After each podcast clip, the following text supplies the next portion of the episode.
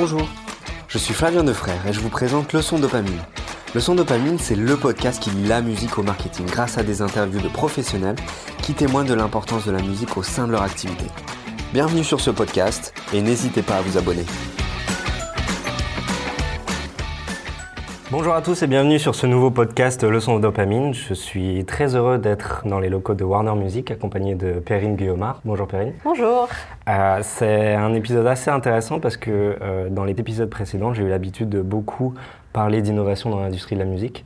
Euh, j'ai pu interviewer Fabrice Jallet, euh, que tu connais certainement, euh, de chez Irma Music, et c'est extrêmement intéressant de pouvoir avoir son point de vue sur qu'est-ce que l'innovation et comment il aide les startups à passer de, d'un projet à une, enfin, d'un, projet d'une idée à, à, une idée business.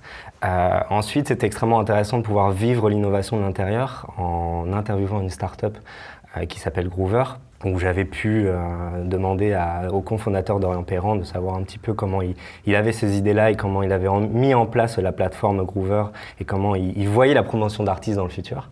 Et du coup, ça me paraissait très sensé de pouvoir avoir l'avis d'un label euh, sur ce thème de l'innovation. Et ce qui me joint au fait que voilà, tu es responsable innovation et nouveaux usages de Warner Music. Exactement. Et avant de parler innovation, de pouvoir euh, s'étendre sur ce sujet, bah, je vais simplement te laisser te présenter. Euh, donc oui, je suis euh, responsable innovation et nouveaux usages. Euh, même si finalement je suis responsable derrière, il y a quand même d'autres personnes et il y a une équipe. Donc mhm. je ne suis pas toute seule à travailler sur ces sujets. Ce qui est peut-être la particularité de cette équipe, c'est qu'on travaille avec des profils assez peu représentés en maison de disques parce qu'il y a des UX, UI designers, des développeurs, chefs de produits, donc un peu moins communs. Quoique plus on avance, plus les maisons de disques accueillent ces profils au sein de leur service. Et donc moi, j'essaye d'animer cette équipe. Ok, super. Et ça fait, du coup, ça fait combien de temps que tu as cette position d'innovation et nouveaux usages C'est très récent parce qu'on a créé l'équipe en juillet. On a fini de recruter en octobre. D'accord. Et euh, donc, si tu calcules même par rapport au temps de gestation des projets qui peuvent mmh. sortir, euh, ça va se concrétiser un peu plus. Bah, ça s'est concrétisé avec le hackathon en début d'année et ça se concrétisera encore un peu plus après. Dont on va parler un petit peu tout à l'heure. Exactement. Euh, pourquoi justement un label en particulier pourrait s'intéresser à ce type de post-innovation et nouveaux usages? Alors, je vais juste replacer un peu le curseur pour dire que Warner est une maison de disques. Et je te dis ça parce qu'il y a plusieurs labels au sein de la maison. Vrai, et que mon équipe, du coup, elle n'est pas inscrite au sein d'un label, hmm. mais au sein d'un département transverse qui est le département digital. Euh, et, j'insiste aussi du fait qu'on appartienne au département digital pour te dire que bah, l'innovation et les nouveaux usages, tout ce qu'on essaye d'apporter, euh, c'est dans le cadre uniquement du digital. Et comme c'est un service transverse, on va à la fois servir donc nos labels maison, que ce soit euh, WEA, Electra, mmh. Parlophone, Rec 118, le classique, le catalogue. Mais aussi, on a la particularité d'avoir un tourneur qui est Decibel Production. Donc, on peut aussi très bien servir tant sur le recording que sur le live.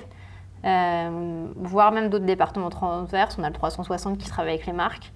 Euh, et pourquoi c'est important d'avoir une personne qui s'occupe de ça Tu disais c'est attaché au digital.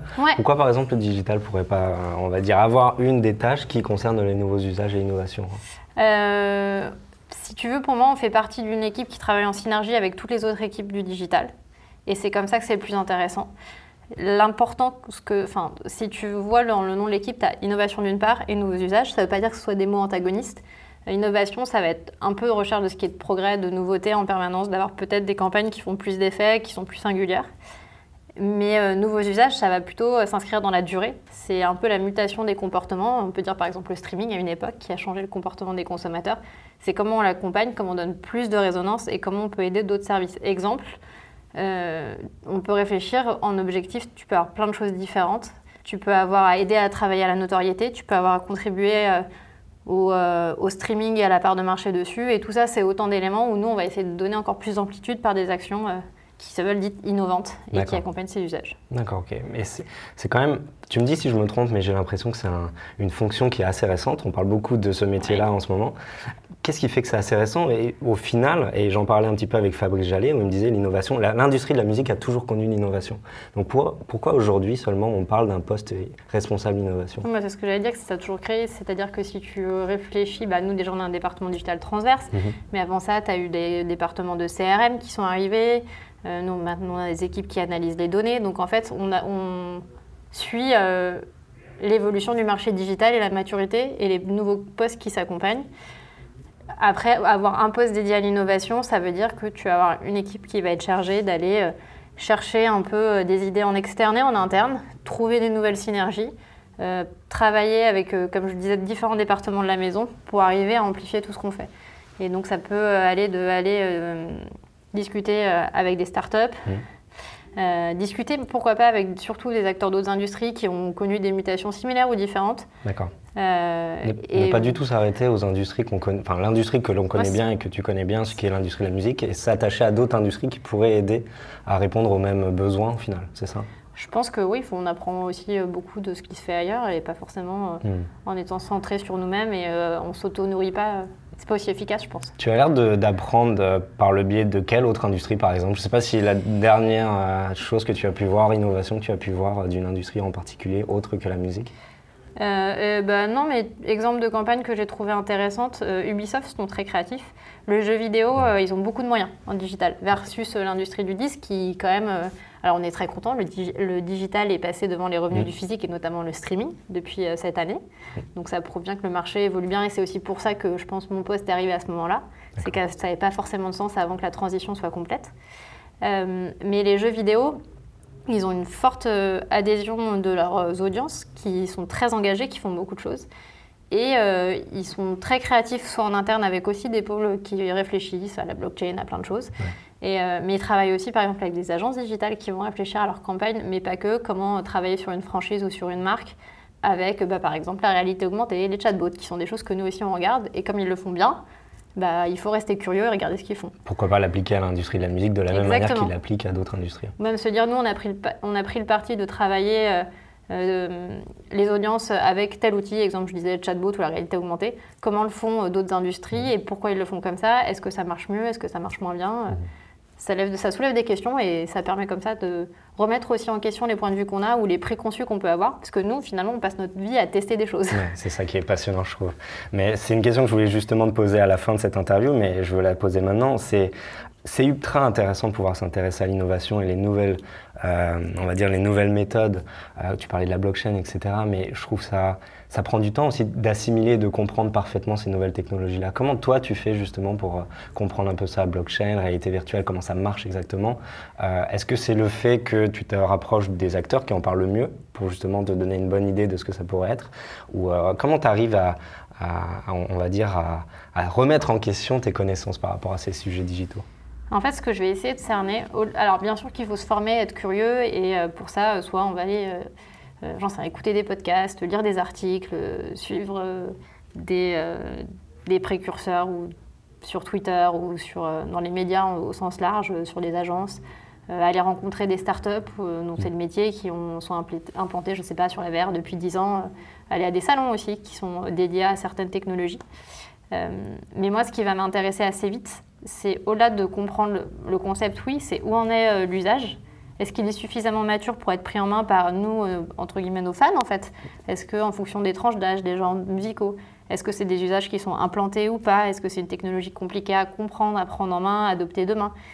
Et voir aussi, avec euh, cette facilité de prise en main, mettre en face les coûts et se dire est-ce que rationnellement, c'est des campagnes qui vont avoir un intérêt? Est-ce que ça va atteindre les objectifs dont que j'ai besoin d'attendre derrière? Il y a une grosse notion de ROI dans le travail que tu peux faire chaque jour. Mais le ROI chez nous, je pense, ne va pas être purement financier. Exactement. C'est-à-dire, est-ce que je vais avoir réussi euh, Il y a besoin d'une notoriété sur tel artiste. Mm.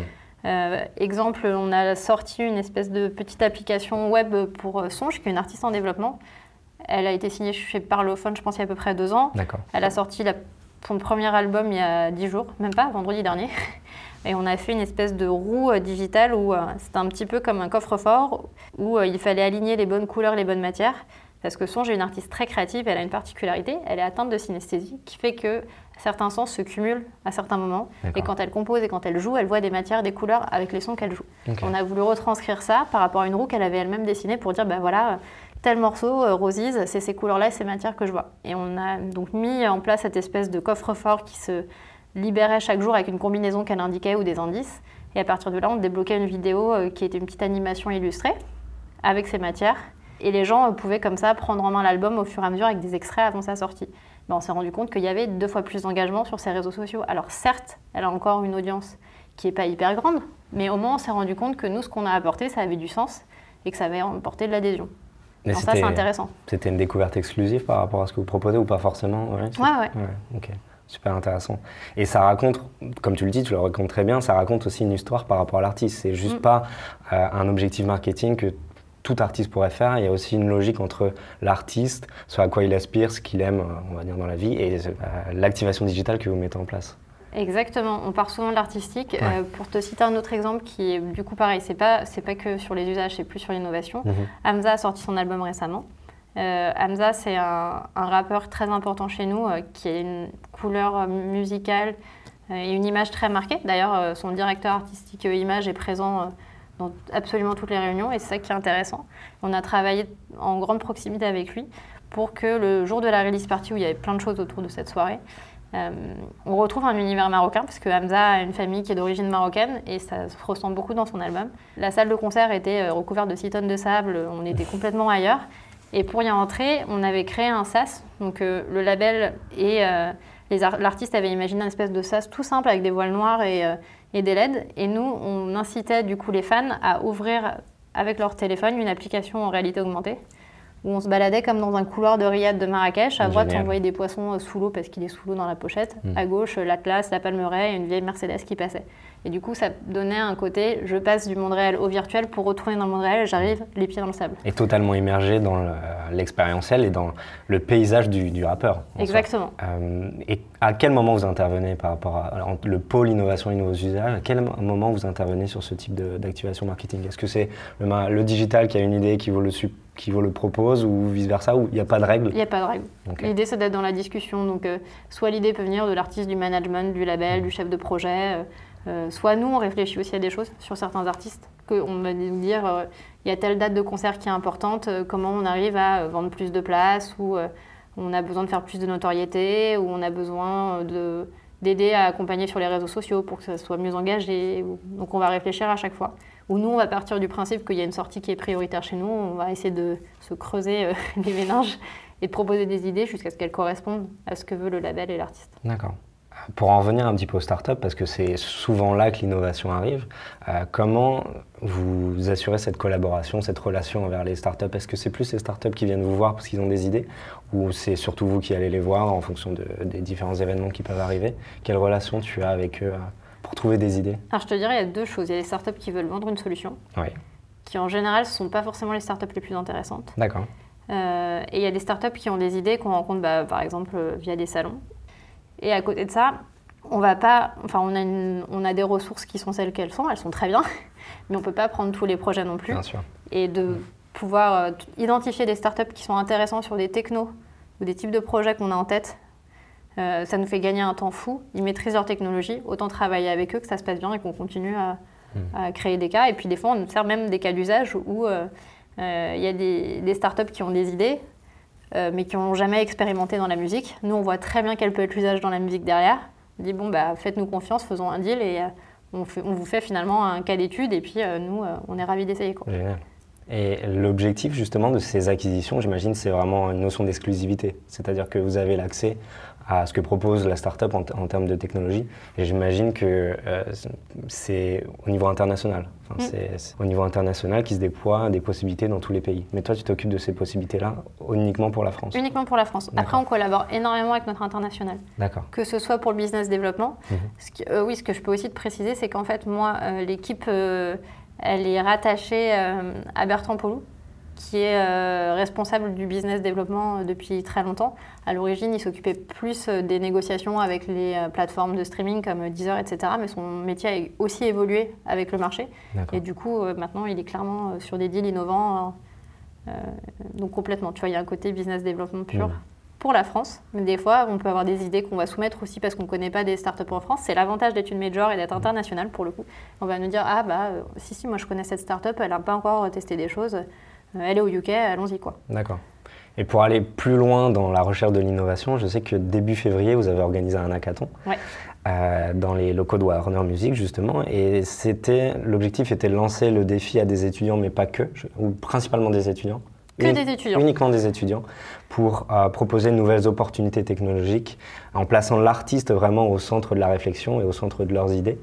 Euh, je voulais tout simplement savoir bah, pourquoi cette envie d'une major de créer ce genre d'événement-là? Pourquoi c'est important? À plusieurs niveaux. déjà, c'est un accélérateur de techno.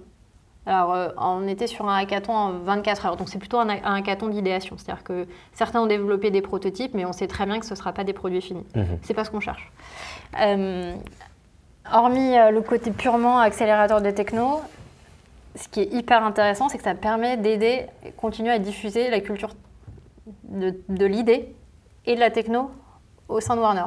C'est-à-dire qu'il y avait des étudiants, il y avait neuf groupes d'étudiants, mais chaque étudiant était parrainé par, deux mentors de la maison. Donc, euh, soit des gens euh, qui euh, travaillaient en label, soit qui travaillaient chez Decibel, qui était notre tourneur. Les labels avaient participé à l'élaboration des problématiques. Nous, on avait identifié neuf thèmes ou technos qui nous semblent être les plus importantes pour euh, Warner euh, Music Group, mais aussi pour euh, l'industrie musicale. D'accord. et du coup, ça a permis de montrer au label déjà qu'en fait, eux, même s'ils le sont déjà tout le temps hyper créatifs, mais ils peuvent être aussi créatifs avec de nouvelles technologies, avec des nouveaux usages, même s'ils ne les connaissent pas. Ils peuvent les prendre en main parce qu'ils apprennent à travailler avec des profils variés. Il y avait des développeurs, des designers, mmh. euh, des gens avec un profil plutôt communication et marketing. Donc pour ça, c'était très intéressant. Et ces personnes-là travaillaient ensemble ou étaient par pôle Non, non l'idée, euh, c'était vraiment de fusionner les, les, compétences. Donc ça a permis ça. Et euh, d'ailleurs, on a, on s'est tous rendu compte, nous on le savait, que euh, bah, l'idée, c'est pas forcément de réinventer la roue, c'est d'avoir une idée qui peut être très simple, qui peut être adoptée demain, mais qui n'a jamais été faite. Donc mm. ça ne veut pas dire que c'est des choses qui n'existent pas, c'est la manière dont on va les utiliser qui n'a pas été faite.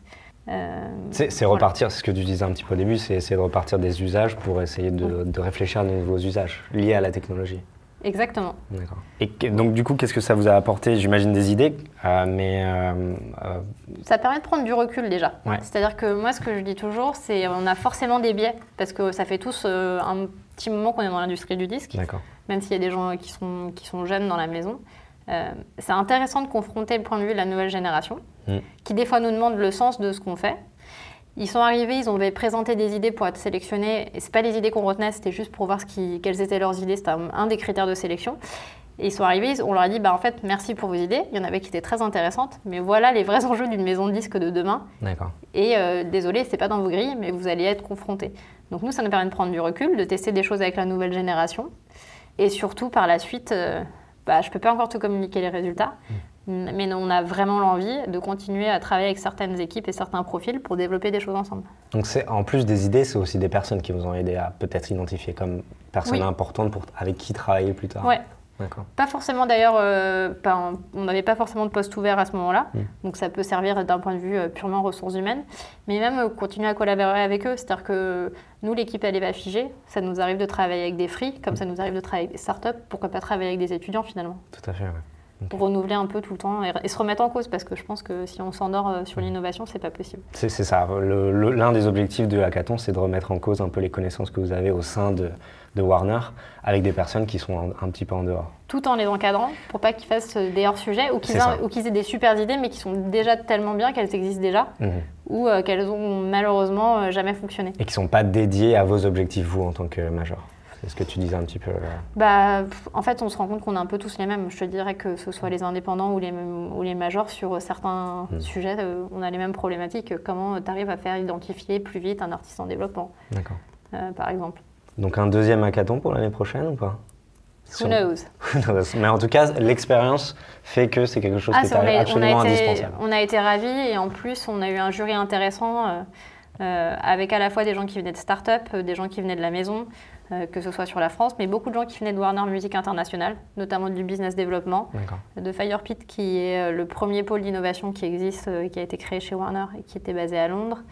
le responsable du business développement aussi inter, qui est autre que le business développement innovation. Donc ça a été vraiment intéressant et ça a permis vraiment de créer une émulation même au sein de Warner Music Group. Ok, bon, parfait. Objectif atteint, du coup. Exactement. Ok je, vais, repartir un peu plus de manière générale sur l'innovation. Euh, j'ai posé la question à Fabrice et je voulais aussi te la poser à toi. Comment tu définirais une belle innovation, une bonne innovation? Euh, c'est une très bonne question. C'est pas une question facile, je sais, mais en tout cas, com- comment une idée devient innovation? Il y a beaucoup d'idées, euh, mais c'est pas forcément des innovations en tant que telles. On parlait un petit peu au niveau du hackathon, mais euh, on peut avoir des idées, mais le- la manière de les transformer, la manière de les prendre en main est pas forcément évidente et amène pas une innovation à chaque fois. Toi, en tant que responsable innovation, comment tu arriverais à définir une innovation? Je peux déjà dire ce qu'elle n'est pas. Réinventer la roue. Très important. On, on en rit, mais on en parle avec beaucoup de gens. Euh, bah, Deezer était partenaire du hackathon. Et donc les- leur équipe de développeurs a passé la nuit avec nous. D'accord. C'était courageux. et on en a justement parlé. On s'est dit, c'est marrant, il y a souvent le, le biais de vouloir réinventer la roue. Et en fait, ça sert à rien d'essayer de créer un, nouvel, un nouveau réseau social. Il y en a déjà, autant capitaliser sur ce qui existe. Euh, pour nous, une bonne innovation, c'est déjà une, une innovation qui a un bon ROI. Et le ROI, c'est encore une fois pas forcément financier. Ça peut être euh, aider à l'effort de part de marché en permettant de- de- d'accompagner le streaming. Euh, Ça peut être ce que je te disais, euh, faire des opérations de très grosse communication, à faire de la notoriété. Euh, Ça peut être de l'expérientiel. Euh, ça peut être euh, aussi de se dire, euh, bah, on prend des risques, j'en sais rien, sur les enceintes connectées parce qu'on voit que ça a commencé à prendre et c'est de la voix, donc la musique, ça reste de l'audio. Euh, Pour moi, c'est quelque chose qui euh, euh, atteint ses objectifs et qui euh, peut être implémenté aujourd'hui. D'accord. C'est-à-dire que euh, pour moi, ça ne doit pas être trop futuriste, sinon ce sera jamais pris en main. Ok. Ça doit pas aller trop de, en, en avant de son époque, tu veux dire Non. Et euh, super exemple, c'était de Steve Jobs qui apparemment dans un des premiers téléphones qui a sorti, il y avait déjà des composantes de l'iPhone, euh, Mhm. pas actuel mais la première version, et il n'était pas du tout en phase avec le marché, donc son pad qu'il a lancé euh, a était un four. Ouais. Et ben je trouve que c'est quand même une sacrée leçon. Mhm. Non, c'est clair. Ok. Toi, il y a beaucoup d'innovations qui concernent l'industrie de la musique et, de- comme tu l'as dit, qui concernent plein d'industries. Tu as parlé de la blockchain, euh, de, de la réalité augmentée, réalité virtuelle. Euh, quelle innovation, c'est peut-être une question aussi compliquée pour toi, mais quelle innovation t'intéresse le plus en ce moment ou te surprend le plus Ou, ou peut-être une autre question qui serait quelle innovation tu as envie de creuser un peu plus, qui est compliquée à maîtriser pour le moment? Il y en a beaucoup trop Ben, en fait, euh, ce que tu me décris, c'est des technologies. Mhm. Et pour moi, l'innovation n'est pas forcément une technologie. D'accord. Euh, parce que je te dirais, euh, en fait, on va partir d'un projet, mais on va partir après de son audience et on va se dire euh, quelle est la plus adaptée? Je ne vais pas essayer de faire de la réalité virtuelle pour des gens de plus de 70 ans, Mhm. par exemple. Euh, moi, je pense qu'il y a des défis. C'est plus ça qui m'intéresse, c'est se dire, on a les musiques actuelles, notamment la pop et l'urbain, qui sont très digitales et qui permettent de faire énormément de choses. Et c'est un Eldorado pour faire plein de choses. Et en même temps, on a, avec le streaming, d'autres marchés qui sont un peu plus compliqués. Alors, il y a le classique, mais euh, même euh, en fait la variété française sur une- un certain registre. Alors Johnny est un parfait contre-exemple Mm. parce qu'il était hyper bien streamé. Mais d'autres artistes de la maison euh, qui sont peut-être aussi importants que Johnny, eux, ils n'ont pas encore réussi à trouver le public et à Mm. l'accompagnement. Et ben pour moi, le challenge, il est là. C'est pas tant de me dire quel- sur quoi j'aimerais bosser en termes d'innovation, c'est comment je vais essayer d'aider la transition digitale de genres musicaux ou d'artistes qui ne le sont pas encore. D'accord. Qu'est-ce qui est une innovation dans ces cas-là? Si c'est pas les technologies qui peuvent être En innovantes. fait, je pense que tu peux avoir plein de technologies qui peuvent être euh, mises en œuvre, mais pour moi, on va avoir une vraie euh, phase de euh, test and learn. C'est-à-dire essayer de plusieurs axes et plusieurs technos pour les accompagner vers le digital. Et c'est en ça que ça va être fun. Ok, intéressant. Tu as un profil justement qui est porté uniquement sur l'industrie de la musique. Pourquoi tu veux rester dans l'industrie de la musique? Qu'est- Qu'est-ce qui te passionne là-dedans? Euh, bah, à la base, c'est une passion, sinon je ne serais pas là par hasard. On a la chance aussi d'avoir une grande liberté et créativité. Mm. Euh, ce que je trouve, ce que j'ai toujours trouvé intéressant, c'est quel que soit l'âge, à partir du moment où tu as une bonne idée, tu peux l'exprimer. Mm. Et donc euh, maintenant que moi qui ai un peu grandi, on va dire, voire qui est mûri euh, dans cette industrie, euh, je trouve ça aussi intéressant de questionner un peu la nouvelle génération et de travailler avec eux. Excuse-moi de te couper, mais c'est, quelque chose de super intéressant ce que tu dis parce que j'ai interviewé Dorian Perron qui a 24 ans, donc qui est très jeune, et il me disait exactement la même chose. C'est-à-dire que c'est une industrie qui n'hésite pas à demander l'avis de, de la jeune génération et qui n'hésite pas à donner du, du poids et de l'importance à cet avis-là pour se remettre en question. Et c'est, je trouve, pas dû à toutes les industries. Euh, donc tu vérifies un petit peu ce que, ce que Dorian pouvait dire.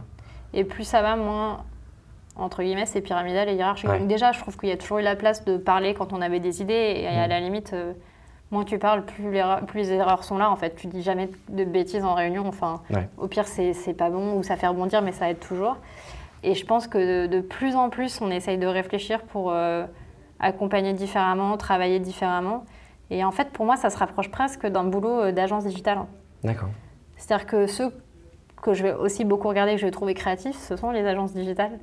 Pas forcément sur l'industrie du disque, mais voilà, moi c'était quelque chose qui aurait pu m'intéresser à un moment et en fait, de pouvoir en plus le faire sur des artistes, je trouve ça juste passionnant. quoi. D'accord. Et peut-être la dernière question que je pourrais te poser, qui me vient, c'est à, quel, à quel moment vous intervenez? Est-ce que c'est un peu du ongoing sur les différents projets qui vous ont assignés, mais à quel moment d'un projet marketing, d'un artiste en particulier? Parce que tu avais l'air de dire que c'est spécifique à un artiste et on réfléchit à ce qu'on peut mettre en avant en termes d'innovation ou de nouveaux usages. Euh, à quel moment vous intervenez? Dès le début, au milieu, à la fin? Tout le temps. on est sollicité à n'importe quel moment. Euh, son, je suis arrivée trois semaines avant. D'accord. Euh, alors je peux pas t'en parler, mais on est en train de travailler sur Nino. Mhm. On a commencé à proposer des choses fin octobre, début novembre. D'accord. Et la bonne idée, ou en tout cas on espère que c'est la bonne idée, en tout cas celle qui a été acceptée, euh, a été acceptée il y a trois semaines. Ok. Donc euh, en fait il faut être réactif. On se nourrit pas mal de l'artistique, c'est-à-dire ça peut être donc forcément des sons, des paroles, de l'image. Et tant qu'on n'a pas ces éléments-là, ces éléments-là, je trouve qu'on est moins pertinent sur un artiste. Et selon les artistes et les genres musicaux, ça arrive plus ou moins tôt. Donc on peut identifier euh, tel artiste, euh, il a besoin de booster ses réseaux sociaux, euh, de se repositionner parce que l'album d'avant n'a pas marché ou parce qu'il a juste changé dans sa manière d'écrire ou de composer. Et, et ça ne suffit pas toujours. C'est-à-dire qu'on peut identifier quel est le défi, et enfin, le défi que doit relever l'artiste et donc nous. Mais après, il faut de la matière pour être le plus pertinent possible. Et pour avoir cette matière-là, c'est beaucoup plus pertinent d'être euh, dès le début du, du, projet marketing impliqué. Après, des fois, on a juste des idées qu'on veut tester mm. et ça passe très bien. Euh, mais ouais, je crois qu'il faut apprendre à être justement réactif et un peu élastique parce que si on ne l'est pas, on sera moins pertinent. Mais moi, je suis aussi convaincue que, et ça, ce sera peut-être une des missions un peu plus tard, d'étaler les prises de parole sur un artiste. C'est-à-dire que tu as des temps forts, évidemment, tu as les singles, tu as les sorties d'albums, tu as les grandes dates, euh, ou tu as les grands moments euh, promo, la télé, la radio. Mais moi, je pense que justement dans les moments de calme, où il se passe moins de choses, c'est là où tu peux aussi euh, t'amuser, faire patienter un peu les fans d'une autre manière, les récompenser aussi d'être toujours là, avec, avec justement des choses à tester. Quoi. Et c'est quelque chose qui se fait un petit peu, justement, cette idée de, on va dire, projet marketing on va dire, entre les grosses dates, entre les sorties, entre les tournées, ou pas forcément. On, on capitalise beaucoup plus sur euh, une nouveauté que, euh, on va dire, comme tu le dis, sur le long terme. Hmm, pas encore, je te dirais qu'on est plus sur euh, pour l'instant des nouveautés ou alors on va se dire on va essayer de préparer les choses en amont de la sortie. Hmm. Et moi je pense que même une fois que c'est sorti et jusqu'à ce qu'il se hmm. passe autre chose. Mais par exemple, on croisait tout à l'heure le manager d'Amza qui s'est dit c'est super, on a mis plein de choses en place pour la sortie de l'album, on va regarder ce qui s'est passé, comment les gens ont réagi et on va voir après si on peut pas aller plus loin Enfin, il va partir en tournée, il va y avoir plein de dates. Hmm. Est-ce qu'il n'y a pas un deuxième temps fort à trouver ou un autre moment?